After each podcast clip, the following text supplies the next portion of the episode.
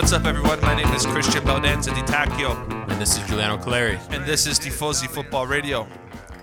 Thanks so much for joining us today on Thursday, April the 1st. The international break is over. We're back from our exile. We are back from the exile. We have received a couple inquiries on where have you guys been, but we told you we were coming back after the international break. Uh, so we got some things to talk about today. We got to talk about uh, the World Cup qualifiers that happened uh, for both our Italian team and our Canadian team, and then there's a couple of things I want to talk about in the Olympic qualifiers too for Canada, who bow out at the semifinals. No surprise there to Mexico. And then we're gonna preview Serie A this weekend for you because Serie A's back It is back. and we're going into the final stretch. So very important. So let's jump right in, guys. Let's talk about the World Cup qualifiers. Let's talk about the Azzurri.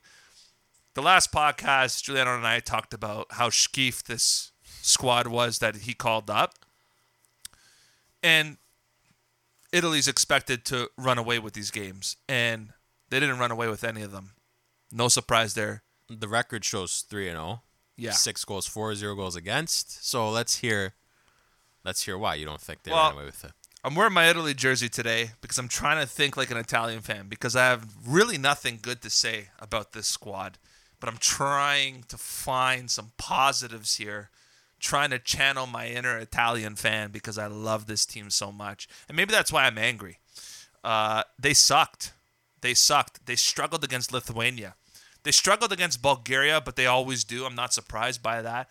And they even struggled against Northern Ireland. I mean, two nothing, two nothing, two nothing.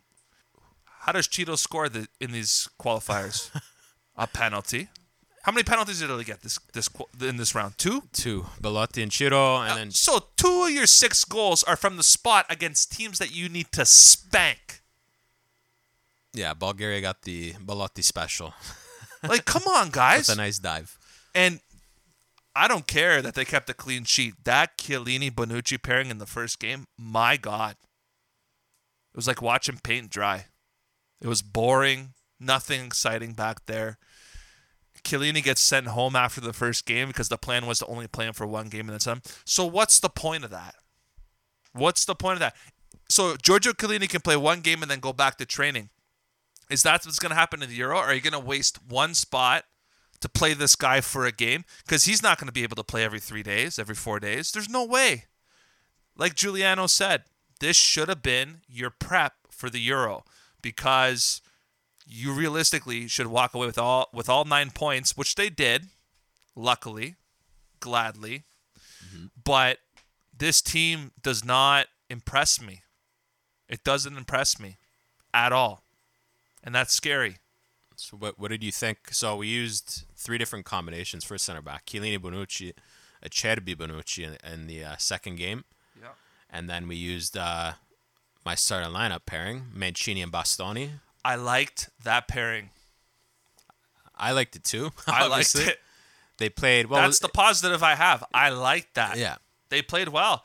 They moved the ball. You can tell. Who do you think's the driver of those two? The driver. I mean, Bastoni gets on the ball more. He's more comfortable. Mancini's the rock though back there. For Mancini's the driver. He did. He did excellent. Mancini impressed me so much. Bastoni too played excellent. With They the, did. the ball passing. They did. What did you think of Toloi's debut? I mean, it was stated as a three-five-two. The lineup. I don't think they really played as a They three-five-two. didn't. They played more like a four-three-three. Yeah, they ended up changing it after the subs they made. But Toloi, I mean, he was uh, he had a solid performance. He didn't have to do much. I mean, Lithuania only created a few chances, and Toloi did what he had to do. Here's my thing with Toloi, because Toloi, the way they say they technically that he played right right back. You have a 30 year old Oriundo, and Oriundo is a guy that wasn't born there that would represent the Italian team. So if Giuliano and I were to play for Italy, we'd be Oriundi. Cam- Camoranesi is a good Yep, example. Camoranesi is an Oriundo. So you're calling up a 30 year old Oriundo, okay? When you have all these all this talent coming up on the right side. Why waste a spot with this guy? I don't know. To I, I I really don't know. I don't know Mancini. It seems like I don't get You it. would think he would have had his team cemented. I was more impressed with Italy heading into the Euro in, in 2020 Yeah. than Here? than now. Now, like I said, they they did score six goals. They went undefeated. They did everything But they, they had sucked. to do. But they sucked. But it was not impressive. I mean, No. they do struggle against teams like Lithuania historically. But for me, the biggest point of the finger has to go to the guy up top, Ciro Immobile. oh, we're in trouble. I don't know what this guy needs. We are in trouble. you could you could see in the first uh, was it the first game against uh, Northern Ireland where he Yeah. scored? Yeah, right. Where the goal he should have saved it. It was like a, a weight off his shoulders. I understand. I feel for him. You know, he needed that goal, but it didn't do anything. It didn't help No. his confidence. The amount of chances he wasted against Lithuania. They made the Lithuanian goalkeeper look like the best goalkeeper in the world. Yeah. Uh, Ciro just misses chance after chance after chance, and the, I got to give credit to Locatelli, Pessina, Yeah, Locatelli played good. Sensi. You know, the whole midfield Sensi core. played really good. Yeah, they- Pellegrini didn't. Yeah, Pellegrini had an off game. I mean, the team the team in the last game, Lithuania, the the ball possession was so fast, it was quick, the passes were precise. That's why I think Mancini and Bastoni have to start there because they set the impetus. They how- do. You know, Chiellini. When you watch Chiellini pass the ball, it's it's painful. Yeah. The Same with technique, the Chooch there too, right? the Like, technique isn't the same. He's a bit slower on the ball. Uh, so the core of the team's playing good from from back to midfield, but it's the forwards are are just not what they're not Italy caliber. if we're if But we're not there. no, that's it. It's it. That's it. If we're gonna go deep in the Euro this summer, we're gonna be relying on our midfield and our wingers to score because I don't believe in our strikers. I don't either. I don't believe in them. They're- It's it's alarming. they seriously need just a guy who's going to play in the six yard box and be a goal poacher. I mean, we don't need Ciro who's going to be running in from behind. You don't need Belotti who picks up the ball from But who does. And Graziano Pelle does, That's it. but uh, it's like It'd be this it'd guy's got to be our starter. They, yeah, that's. I'm not saying That's it's pa- crazy. it's crazy. It's not pathetic. It's crazy. We know what Graziano Pelle can do, and yeah, we give the guy a lot of flack. But since he's come back, two games, what a difference he's made for Parma, right? So you need a guy like that. We at the earlier this season, I thought the guy that could be like that was Andrea Petagna, but the guy's disappeared, yeah. right? Well, Who else is there? I know, but this is where we gotta crazy. You know, we gotta we gotta kind of ask Mancini if you're gonna pick these guys as your forwards, Immobile, Belotti. You have to look at and analyze how do these guys score their goals. And we've said it countless times They on this in. podcast. You should everyone should know now how these guys score their goals.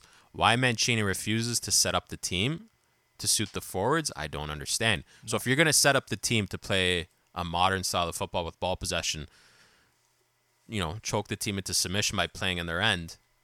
Get a guy that knows how to play back to net, that can operate in the 18 yard box, that is good at link up play. Immobile, Belotti. Belotti's a better passer of the ball. Immobile is, doesn't do much. No, no. He doesn't do much besides uh, get on the end of passes. But even then, he misses so many. He needs to be running into spaces. You need a guy that's a target man. You know, play a false nine if you have to. But this, But we don't have that. We don't have a target man. well, they got to find something because Immobile, Belotti. I mean, the struggles are unreal. Maybe if they play a big team and Italy's forced to sit back, maybe then Ciro will be good.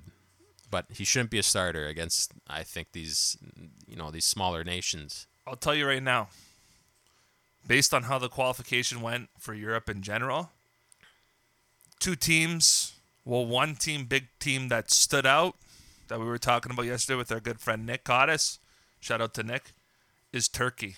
And who's who's our first game in the Euro? Turkey. Yeah. I'm actually scared to play that team because that team's not going to be afraid to jump down our throat. And what's Italy going to do there?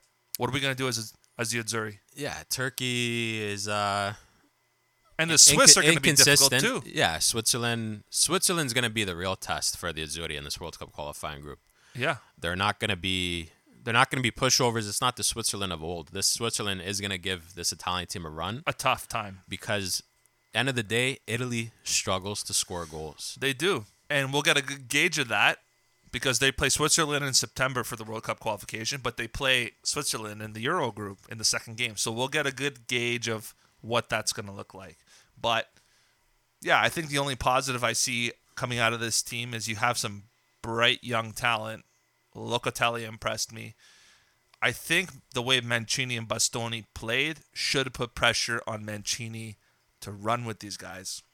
If he if he doesn't run with them, I don't know. He's not going to though, Jules. I don't know. He's not going to. I don't know what these young guys have to do to get in the team. I don't know. The Chiellini Bonucci partnership is over. It's It gone, is long over. gone. Those guys couldn't do it in their prime. They're gonna run with them for the Euro though, Jules. They're not going to do it now. I've accepted the fact that we're unfortunately going to run with these guys, and hopefully, I'm hopefully we're wrong and they have a good showing because Italy desperately needs a good showing at this tournament. But you know, like in all fairness, Chiellini did have a good game. He had a good game in a defensive in the dece- defensive aspects of the game. But my problem is he's not an offensive style center back. So Mancini has to make up his mind and pick the players to suit the game he wants to play and stop sticking to guys just because it's their name. Yeah. On you know, on the back of the jerseys, the Immobiles, the Chiellinis. You want to play possession. If he wants to play possession, Bring guys that play possession football no, understandable. and move on from Yes, you know the household names in you this tell. team. You could tell in these three games that Mancini wants to play a possession, fast-paced game. You can't play fast-paced with Bonucci and Chiellini back there. It doesn't work. So if you're gonna play fast-paced possession game, go all in. That's right? exactly what I'm saying. Maybe Bonucci can get away with, No, but Chiellini, the only way you bring him, if you are going to bring him, is you keep him on the bench. They're bringing for, him. for leadership, and you bring him in in case as a plan B. If you need a guy they're bringing him. and your team's going to sit back, then you bring in a Chiellini because he will do that better than anyone. He's but, the captain. They're bringing him. He's going to be starting. Yeah, The only way he doesn't come is if he gets hurt. Which And a- you don't wanna wish real that on anybody. Uh, no, you don't. But it, it's a real possibility. He has some sort of, you know, he's been picking up small injuries ever since his ACL surgery, That's which right. is expected. You know, strain after strain after strain, because he's he is he came back quick and now he's pushing himself. Um, I don't know. I just hope for certain things happen in this team. I want to bring it to the goalkeeper. Donnarumma played all three All games. three games. I'm surprised by that. Yeah, I'm a bit. Uh, I thought they'd rotate there. Yeah, I thought at least one of the goalkeepers would have got another game. What did you uh, think of Donnarumma? It's, uh, this is a solid Donnarumma performance. Did he have too much to do? Not really. I like the. I'll tell you the one game that he really stood out for me, and it's not saying much. It's but it's the game against Lithuania that yesterday, because the way that triangle worked with Donnarumma, Bastoni, Mancini, it worked really well. If you're gonna build, that's a good future. These guys could be with you for the next ten years. This could be the Buffon, Chiellini, Bonucci for the next ten years, right? I know, so, So, just just do it. run I, with I it. agree. I don't think it's going to happen for the Euro. The real test is going to be after the Euro. Are we going to see Bonucci and Chiellini there in September? For the World Cup. That's going to be oof.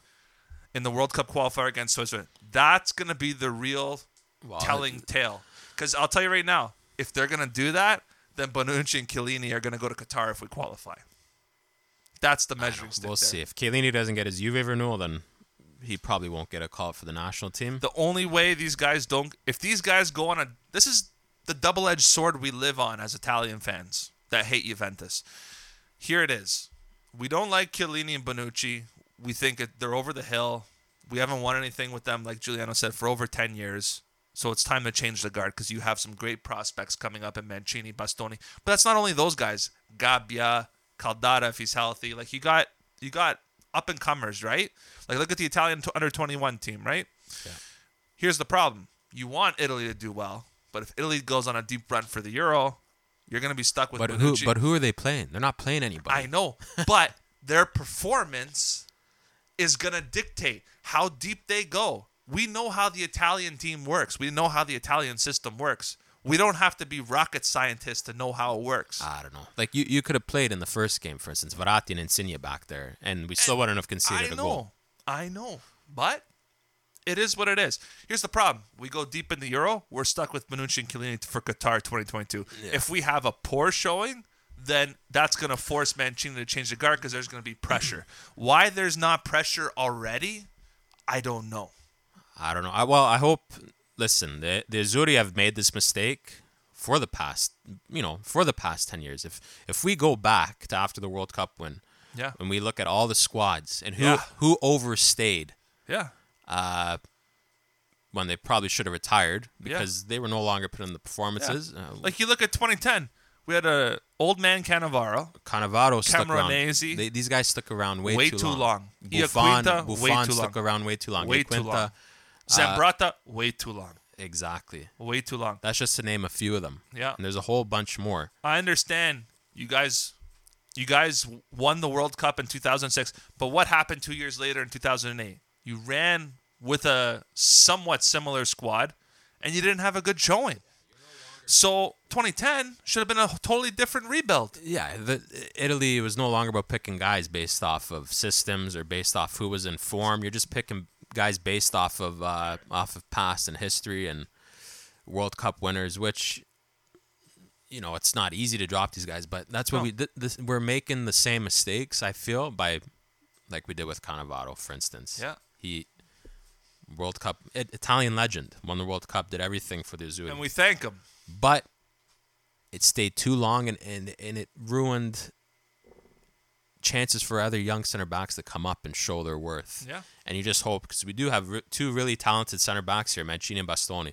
Believe it or not, you think in the world right now, world football, who has a young center back pairing like this in the world football, who play first team football on a consistent basis for other Nobody. teams. That's why you got to run with these guys. You got to believe in them. Anything else with this national team? No. They won. They got 3 games. The big test is in September against Switzerland. It's true. We'll see what happens. Hopefully, uh, yeah. For the it looks like this is probably going to be the national team. Plus, Jorginho will be called back in. Hope so. He was out with a knee injury. Yeah. But it seems like this is who we're running with. On that note, though, quickly before we shift over, a couple things. So the Euro- UEFA has already granted there will be five substitutions at Euro 2020 this summer. We understand it's 2021, but they're still calling it Euro 2020. Um, and uh, a lot of national uh, federations are lobbying to UEFA to carry larger squads because of COVID 19. Interesting. So we'll see if UEFA does allow that because it's like Roberto mentioned Mancini said, someone has COVID, you're basically taking four or five guys out. Yeah. So you need to kind of have kind of like the, what the NHL has. They have a taxi squad. We'll see if that if that happens. Um, but we'll see what happens for the Euro. And the other thing, big big news. Uh, if you're an Italian fan, so Italy for the Euro would is at this point hosting all their games in Rome because Rome is one of the host cities. UEFA is putting pressure on all these cities to have a plan with fans in the stadium. UEFA is actually not accepting any host city that won't have fans in the stadium. So they're supposed to submit their plans, I believe, by next week, the latest. And if they have don't have any plans to have fans in the stadiums, they're going to be removed as a host city. So I think what's going to happen, I think right now the only country that is saying we're going to have fans in the stands is England. So I wouldn't be surprised if you see UEFA move everything into tournament there. Yeah. in England, which is not a bad thing. No, you have they- everybody in a country. They have the infrastructure to They have the infrastructure. They got some beautiful stadiums. Yeah. And uh, but it would really hurt Italy because you're not playing on home soil. yeah. But we'll see what happens. Let's talk about. Let's talk. You want to talk about some standout performances in the Euro? Go ahead. Said- Let's talk about it. so just represented City, yeah, North Macedonia Wow. beat Germany two one. Pandev and Almas. Elmas, guys, congratulations. Holy cow. What a game yesterday. Are we seeing the fall of Germany? They're going to to say. bounce back. They will bounce back. But it's not an easy group because they got Iceland still to play. They got Romania still to play. Uh, Armenia's no pushover. Armenia's leading the group right now. Everybody, if you look at the standings, Armenia and North Macedonia are one and two in that group. Germany's Yeah. sitting in third. That's uh, that's crazy. I mean, it's probably one. You know, it, Germany's kind of suffering from what Italy are suffering from. You know, Yeah, it's cyclical. we got the midfield talent. Germany Yep. struggling up top. They don't have uh, an out and out striker that scores on a consistent basis. They don't have a solid center back foundation, and then they got some decent goalkeepers. It's almost very. It's really similar to Italy yeah. in a way. Do you, Um, do you want to talk quickly about that uh, disallowed goal, Portugal and Serbia? sure, Ronaldo yeah. throwing the armband. I feel for them. I Yep. fe- they got robbed of that. They did. I mean, You have all the technology in the world now in soccer, and you well, can't Yeah, because some stadiums can't afford to put the goal line technology. still. I mean, that, that has nothing to do with VAR. I, I saw some people saying, "Oh, that has to do with VAR." That has nothing to do with VAR. Goal line technology is completely different from VAR, and goal line technology would have yeah changed the result in that game. In Portugal, I mean, they should come out in the end. They but- should. but Serbia's no pushover. No, Alexander Mitrovic scoring all the goals for them. Insane, insane display from him uh, this round of fixtures. Yeah. Denmark too, the Italian core of or Serie A core of players there. Yeah. They are Running playing really good. Zlatan, Sweden. Zlatan in Sweden, he picked up a couple assists. So Serie A players making impacts everywhere. Lukaku at Belgium. It's uh it's it's a great look for Serie A. It is a great look for City. A. It's it, it's fantastic. And apparently, speaking of Lukaku, apparently there Lukaku a couple of teams abroad are looking at Lukaku. Yeah, let them. It's I okay. think uh, I think one of them is Barca. To be honest with you, Go ahead. Barca will turn him into from a hundred and twenty million dollar striker to twenty million dollars. it's a mush. Lukaku play possession all of a sudden. Yeah, go start playing like Iniesta and Xavi. Good luck. Have fun. Yeah. See what see how that goes. But uh, you want to get into the under twenty ones. Let's get into the Italian under twenty ones. So in the quarterfinals against Portugal, Italy Portugal. It's a big big rivalry here in Toronto. It's the construction derby of Toronto, as Giuliano said. And you know what? All our Portuguese friends and Italian fans love that. yeah, it's it's a good it's a good little rivalry, right? Oh, We got time. we got our pockets in Toronto for the people that don't know that. It's are- the Battle of St. Clair, baby. Yeah, what used to be heavily populated with Italians no longer. Everyone's moved north. yeah. But that'll be something to look forward to. The, this Azzurri team actually uh, picking up two draws and a win. They drew Czech Republic 1 1. They drew Spain 0 0. And then they go and beat Slovenia 4 0. They picked up uh, five, five red cards Yeah. total in uh, three games. Tonali, Scamacca, just to name a few. Now they're heading into this Portugal game with a few suspensions. But what do we uh, what do we think of this Italian team? Well, I think the future's bright. Uh, I, I was really impressed. I got a little worried when they ended up tying the Czech Republic because it's going to be uh, that was going to be tough because knowing that we had to play Spain and then Slovenia, but they got the job done. Very happy for them. They deserve to be there. A lot of bright talent upcoming in the future. Yeah, great goalkeeper there, and Marco Oh, Carnesecchi. Carnesecchi, yeah, he's So, uh, quickly about him, some rumors, okay? And I love this guy because this guy, he actually was on loan at uh, one of my hometown clubs, Trapani, when they were in uh, Serie B a couple years ago. So, Carnesecchi is owned by Atalanta, and there's obviously a rivalry in goal with goalkeeping in Atalanta right now because you got Sportiello, Gollini, and Carnesecchi. So apparently, reports in Italy are saying Gollini is out, and Carnesecchi is going to be given the gloves next year. wow, Isn't that something? even over Sportiello. Even over Sportiello. How amazing is that?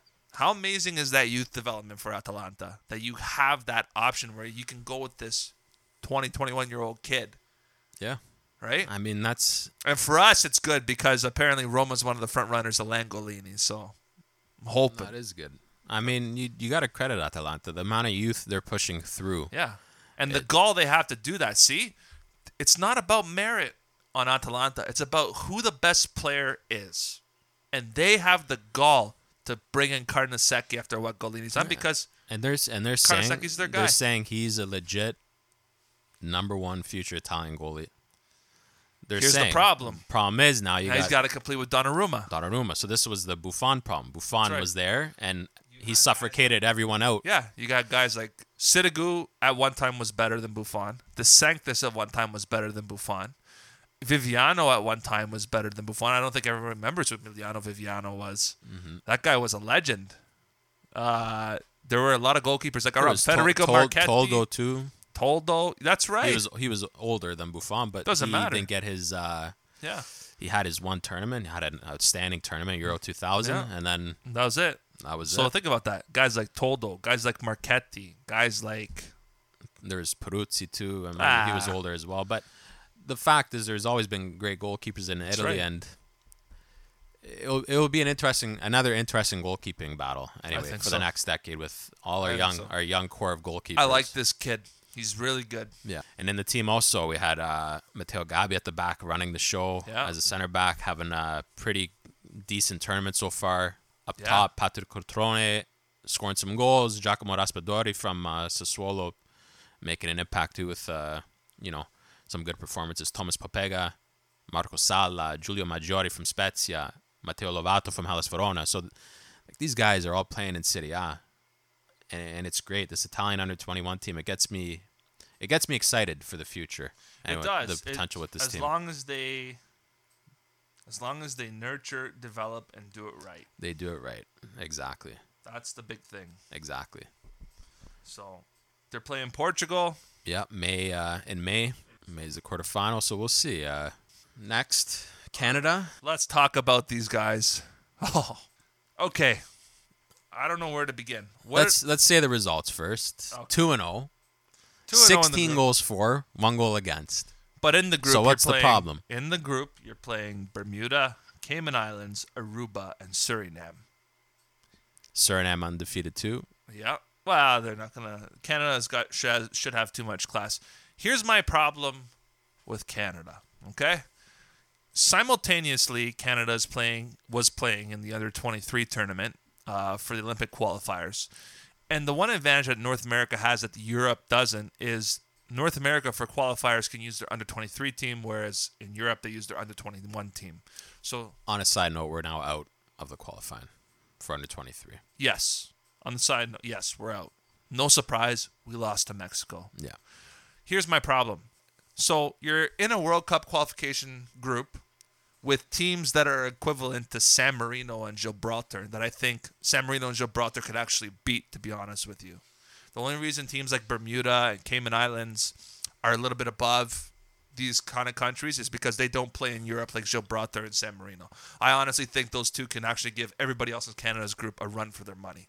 Okay? It's pathetic that we're in this early stage, but we have nobody to blame but ourselves.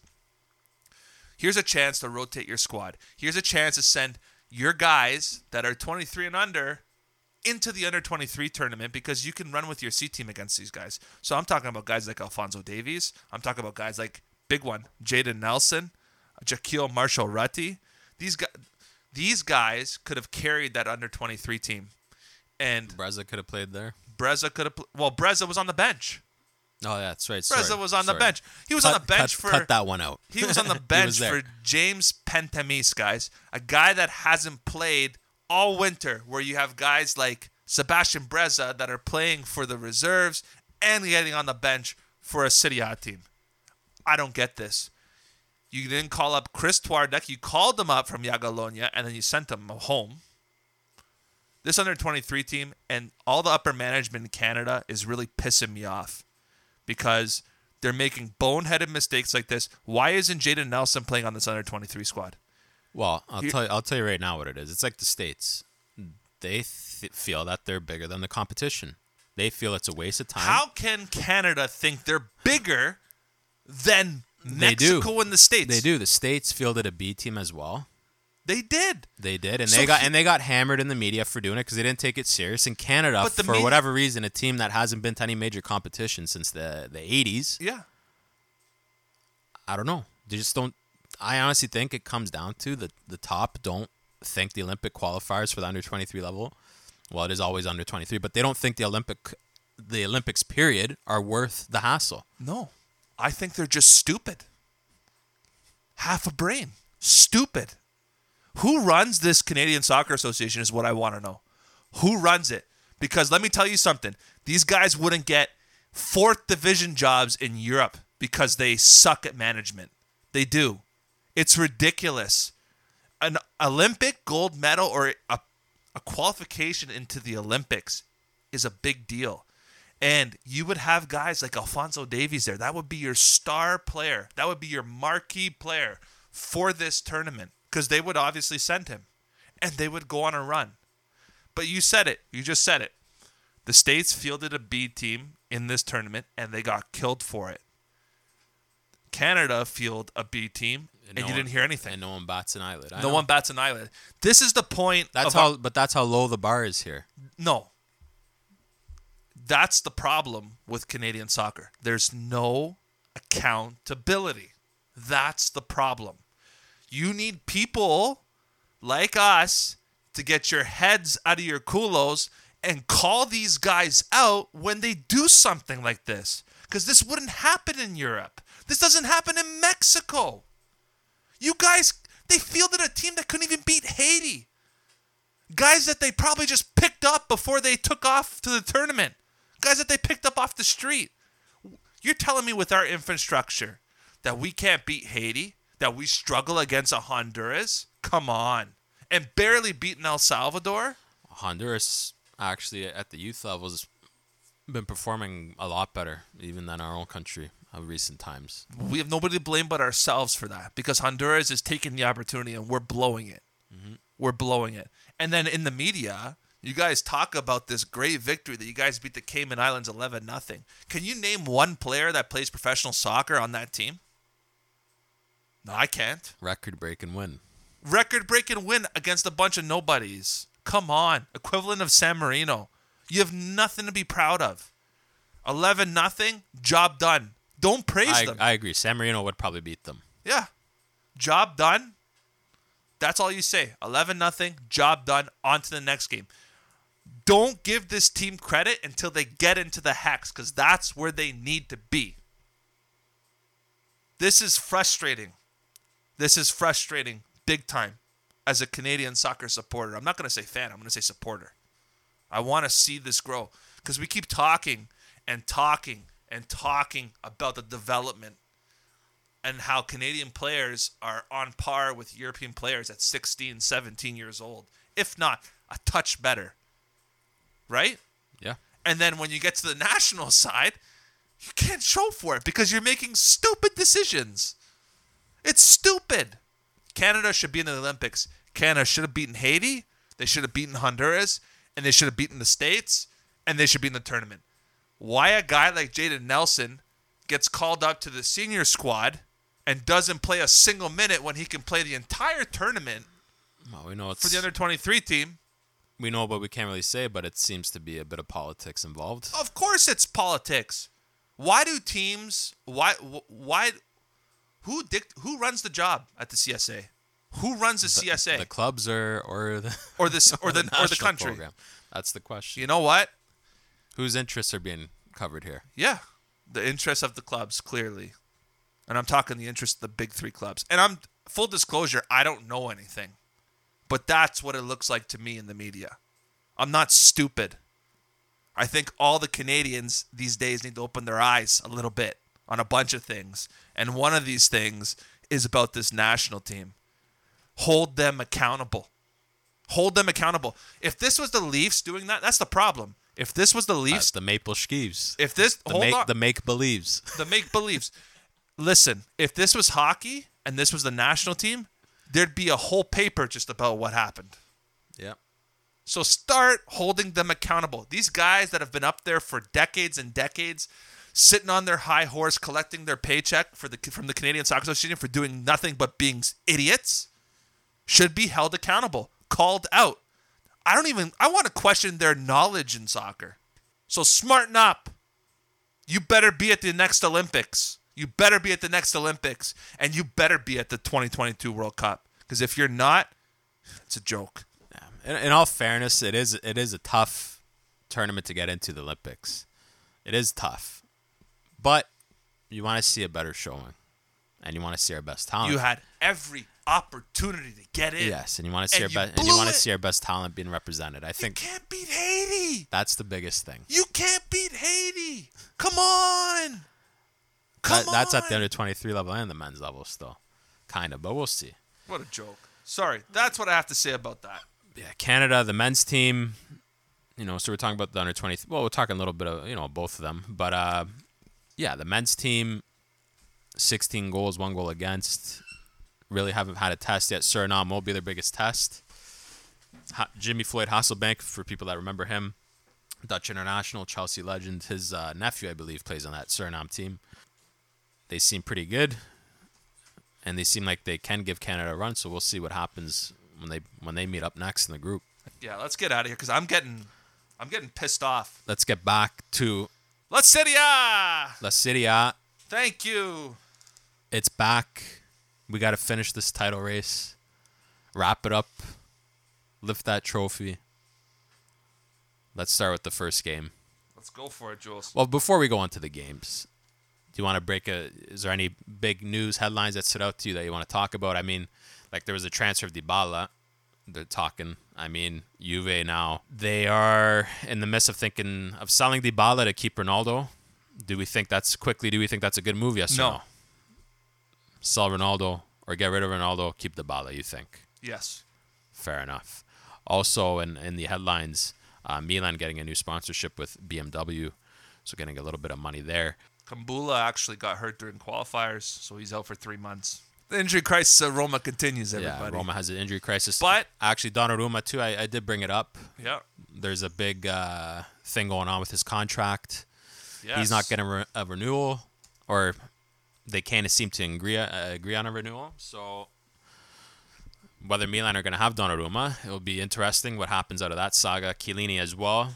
The his agent claiming the uh, Juventus didn't show up to the table to even discuss renewal with Chiellini. I got I got big news here for you Romanista. He's back. He's in full training.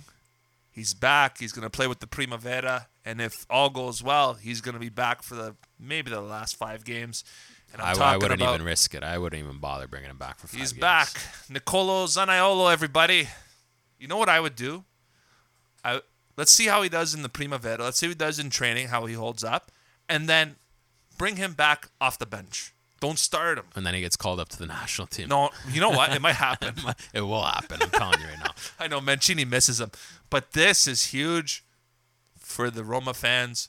Personally, I would try and keep him out until next year, but if the doctors are saying he's 100% and he's ready to go, Yeah, I like that he took his time this yeah, time. he took his time and they're putting him into the Primavera to get his feet wet. So they're not rushing him back to senior That's the team. way you're supposed to do it. So I'm very happy to hear that, guys. Uh, the man, the legend, maybe Not a legend yet. Take it easy. He will be. Take it easy over there. Giuliano's just sour because he came from Inter. He was an Inter product that It's they let okay. walk away for Radja Nainggolan. It's okay. How did that work out? It's okay. Uh, But that's it. So let's start about the let's start with the games. So they're all taking place on Saturday. Uh, as we know, it's the Easter long weekend. So Saturday's Serie A day. So first game, Milan and Sampdoria. How do you see this game, Jules? Yeah, it'll be an interesting game. Two managers with a bit of uh, history with each other, Pioli and Ranieri. Ranieri never able to beat Pioli, believe it or not, in uh, the six meetings they've had together. Um, three draws and three losses for our the wildy old fox, uh, Ranieri. Uh, going to be a couple big absences in this game. Ante Rebic is going to be gone through suspension. Question marks over Mandzukic still. Uh, Daniel Maldini's a doubt. Leao's a doubt. Romagnoli's a doubt. Calabria is out. Just so many absences from this first team. It's going to be very difficult for Milan.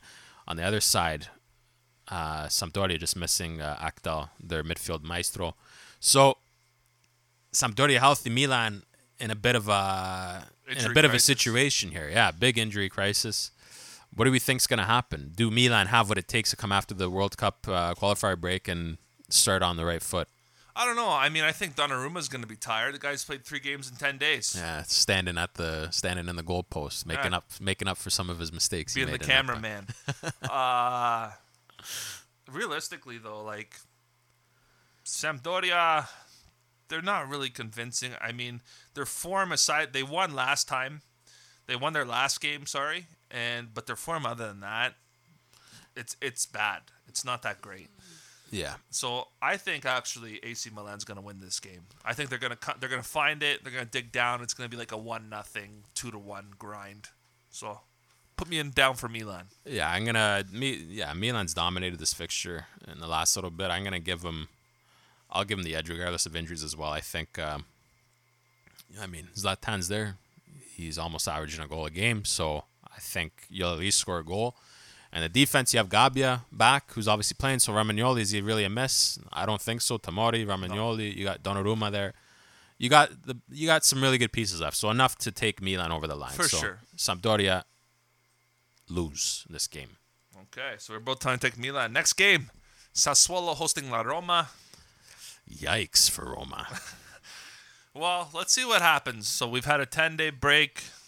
Uh, Come back with a crisis. Come back. Well, Kumbulla, right? But guys like Smalling should be healthy. No, I don't know. We'll see. well, I'm gonna read the list of absentees for Roma right now. Read it out. Gonzalo Villar out, yellow card suspension. Roger Ibanez That's right. out. Henrik Mkhitaryan, he's a doubt. He has a bit of a calf injury. May come back.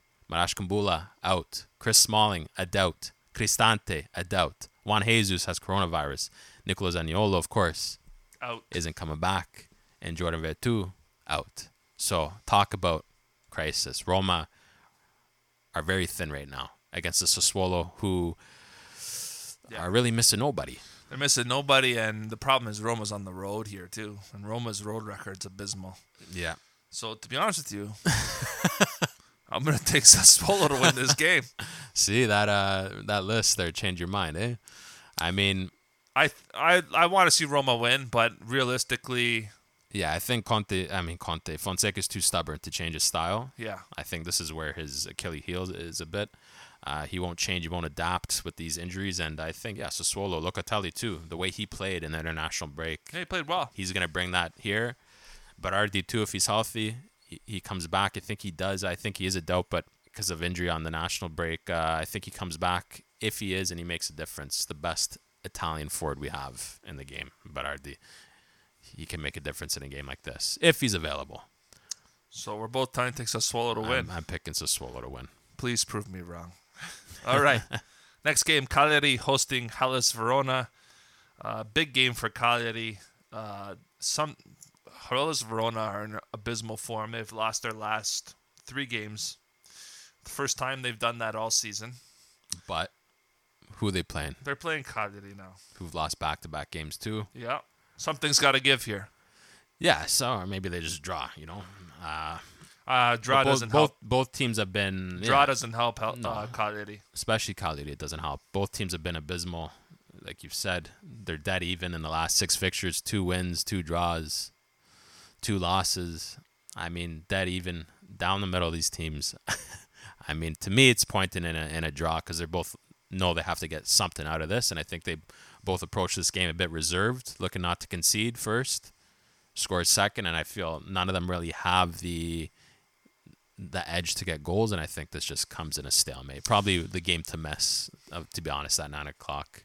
I still think the pressure is on Cagliari to win, and they're going to do something here. For me, I'm going to take Cagliari to win this game. They've had 10 days to prepare for it. Yep, Next game, Atalanta hosting Udinese. it's going to be a tricky game. Tricky game for sure. But Atalanta, to me, they're on such a roll right now. They're trying to secure Champions League football for next year. So for me, Atalanta narrowly win this game because Udinese is going to be very stubborn. Yeah, Atalanta they might come back a little bit fatigued because we got to look beyond the Italian players too. They've had a lot of players go out on international break compared to Udine. Uh, so how fatigued are they going to play? Especially the way Gasperini likes his teams to play. Um, I think that's going to be a bit of a factor. You know, Udinese is stubborn. They have one of the best defenses in the league. They do have the ability to score. Rodrigo De Paul got a nice little break because uh, South American qualifiers were uh, abandoned and I'm gonna give the edge to Udine. I think having a fresh De Paul, having a fresh Udine team, because really nobody really plays international football in that squad. No. There's not too many big names, uh, and I think that will give him the edge. I think Atalanta will just be too fatigued for this weekend. So what are you saying? Udine win. Wow. Udine win for Jules, Atalanta win for me. Next game, That would do Roma a favor, right? that would do Roma a favor, but After their loss. Benevento hosting Parma at the Stadio Ciro Vigorito. To me, I think this Parma team is starting to show a bit of bite. Graziano Pelle has really changed his team up top. And the Benevento team claiming a huge scalp off Juve last time around, but uh, bit, a bit fortunate. a bit fortunate. with a guy that stood on his head, Montipo. For, so for me, knowing what's on the line, knowing how Parma have been playing with Graziano Pelle, I think Parma's going to win this game. And if Graziano Pelle starts scoring, he's going to start asking, making Mancini ask questions. So Yeah, seriously, I know. I I agree with you on this one. I think Benevento that that was just a one-off against Juve. You can't look into that. They played their luck and they got their luck. They've been abysmal. They've been abysmal prior to that, and I think that abysmal form does continue. I mean, both teams really they got rest. Both teams should be fresh. I expected I I expect a half decent game here, especially from Parma. I expect to see lots of energy, and I and I expect to see them playing like you know their lives are on the line here. You know, you need to get out of this relegation battle, and this is one of the teams. If you can drag them back into this with the win, you give yourself some life. I mean, there's not too many big misses uh, from each team, so they both have healthy squads. Maybe Gaetano Letizia is the biggest one for Benevento, but both teams are healthy. Expect a good match. I'm gonna lead to Parma. I think, and I think you're right with Graziano Pelle. He, I think he's gonna have a strong end to the finish, uh, strong finish to the season, and legit possibility he gets called up to the national team. I really think so. Yeah. It's all right. So we're both trying to take Parma to win this game. Next game, Lazio are at the Stadio Olimpico against Spezia. I don't know how I see this game. Does Does Ciro finally score? Does he get a penalty? I don't know. Oh, if he gets a penalty, he's going to score, right? Yeah. I mean, Spezia. A few players in the in the under twenty one squad. Lazio have quite a few internationals on their team. Fatigue. We got a question. Out of form striker. It's gonna come down, I think, to Felipe Caicedo. Spezia love to play these teams. They do. They're not afraid love to push play him. them. No, they're not. I mean, the last time they met in the league, uh, Lazio did win 2 1. They just scraped it by. Pepe Reina was heavily involved in that win. He had to play a pretty decent game. Spezia, too, you got to consider. If they lose this game, they could also get dragged into that relegation battle Yeah. again. So it'll be an interesting game. I think, I don't know, I don't have faith in Ciro, to be honest, to, to drag this Lazio team across uh, the line to hit it into fourth, but I think they'll have enough quality about them, especially with Luis Alberto Milinkovic Savic to get a win out of this uh, out of this game. But it will it'll be a another very interesting, hard fought game. I think it's going to be too tough, and I think Spezia is going to draw this game. Spezia is going to come away with something here, so don't count them out. Now, the big game here Genoa, Fiorentina. Beppe Iachini's back. Beppe Chini's back as an interim manager. Rumors, Fatih Terim, Fiorentina former Fiorentina manager, he's in the books to take over again, the Turkish uh, coach. So that'd be very interesting if he was to come be. back. I like Fatih bring Terim. back the glory days a little bit. I like Fatih Terim. He's a good coach, great manager. So what do we think here? Oh, this Fiorentina team's gonna go right back down. Uh, they're gonna be in a holding pattern, and they're gonna drop this game. I just think Genoa's got too much now, too much quality.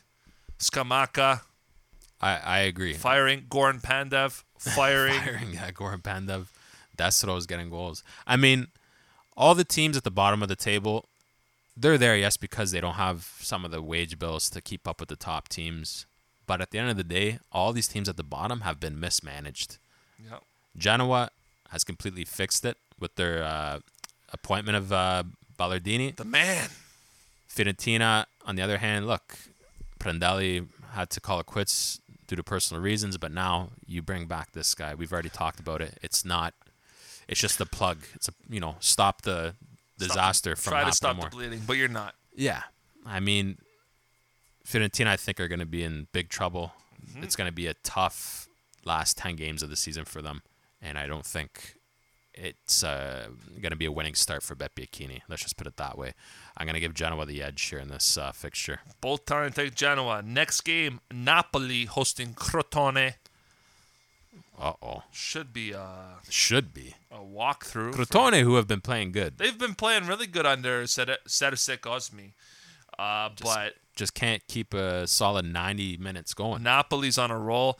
And Napoli is playing this game on Saturday and then that makeup game on Wednesday against Juve. That so is right. I, That is I see a squad rotation happening here. Yeah, yeah.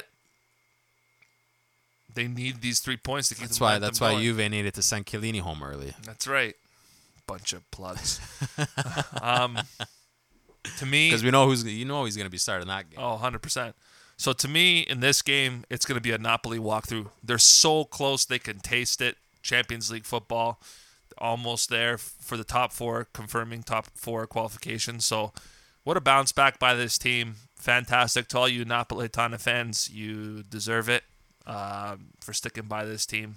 And uh, they're showing what they're capable of. Yeah, listen, these these seasons are marathons. At the end of the day, Napoli started so strong, dipped in the middle. That's the problem. If Napoli kept the- ball rolling, But that's they'd be in that's top what make two. but that's what make champion. That that's why it's so hard. I know. That's why and you have De Laurentiis trying to find that's, a way to that's keep why it yeah, so that's why winning the season it's not a matter of luck.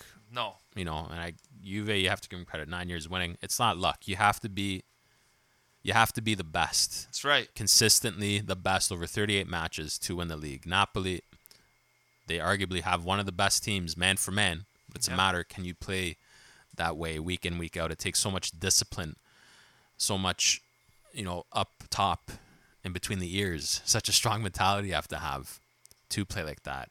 Uh, and I think Napoli very well could go on a undefeated run in the last 10 games yeah the way they're playing their hidden form.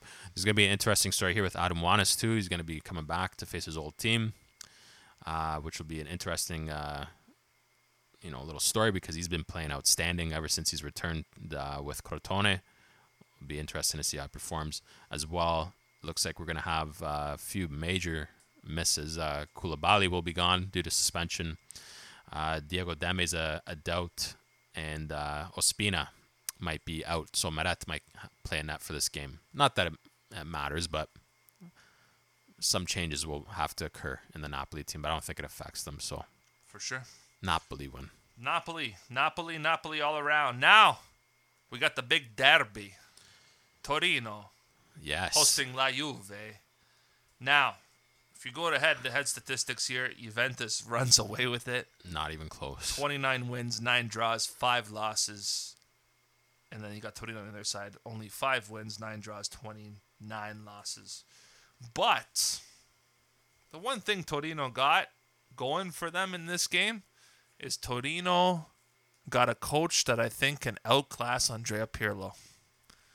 Yeah. This is the perfect time for Torino to be playing Juventus. Juventus are in a crisis. Pirlo's going to be given his marching orders soon, especially if he doesn't come away with six points in these next two games against Tor- Torino and Napoli. To me, guys, shockingly enough, I think it's the beginning of the end for Andrea Pirlo. Has been coming for some time. I think Torino are going to pull out a shock win. you know, the media headlines in Italy saying Pirlo literally has two games to prove his worth to the Juve board. Usually, when the Juve board says we're going to stick by our guy, they usually fire them right, you know, soon after. Uh, it seems to be the trend. So we'll see if Pirlo lasts.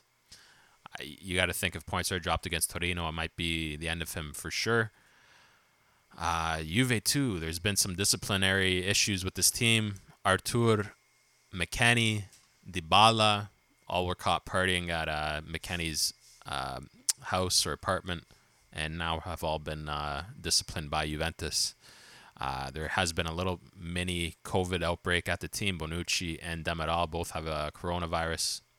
Chiellini is a doubt for this game, but I'm pretty sure he'll be there Yeah. uh, or at least be there for the midweek fixture. Dybala won't be available. Ramsey probably won't be available, and Alex uh, Sandro as well won't be available. So, I mean, Juve the it's looking thin to say the least now. A lot of question marks. Is this season gonna be a strong finish finish for them? Or are they gonna just whimper out? Uh, Juve seriously has to start looking behind them.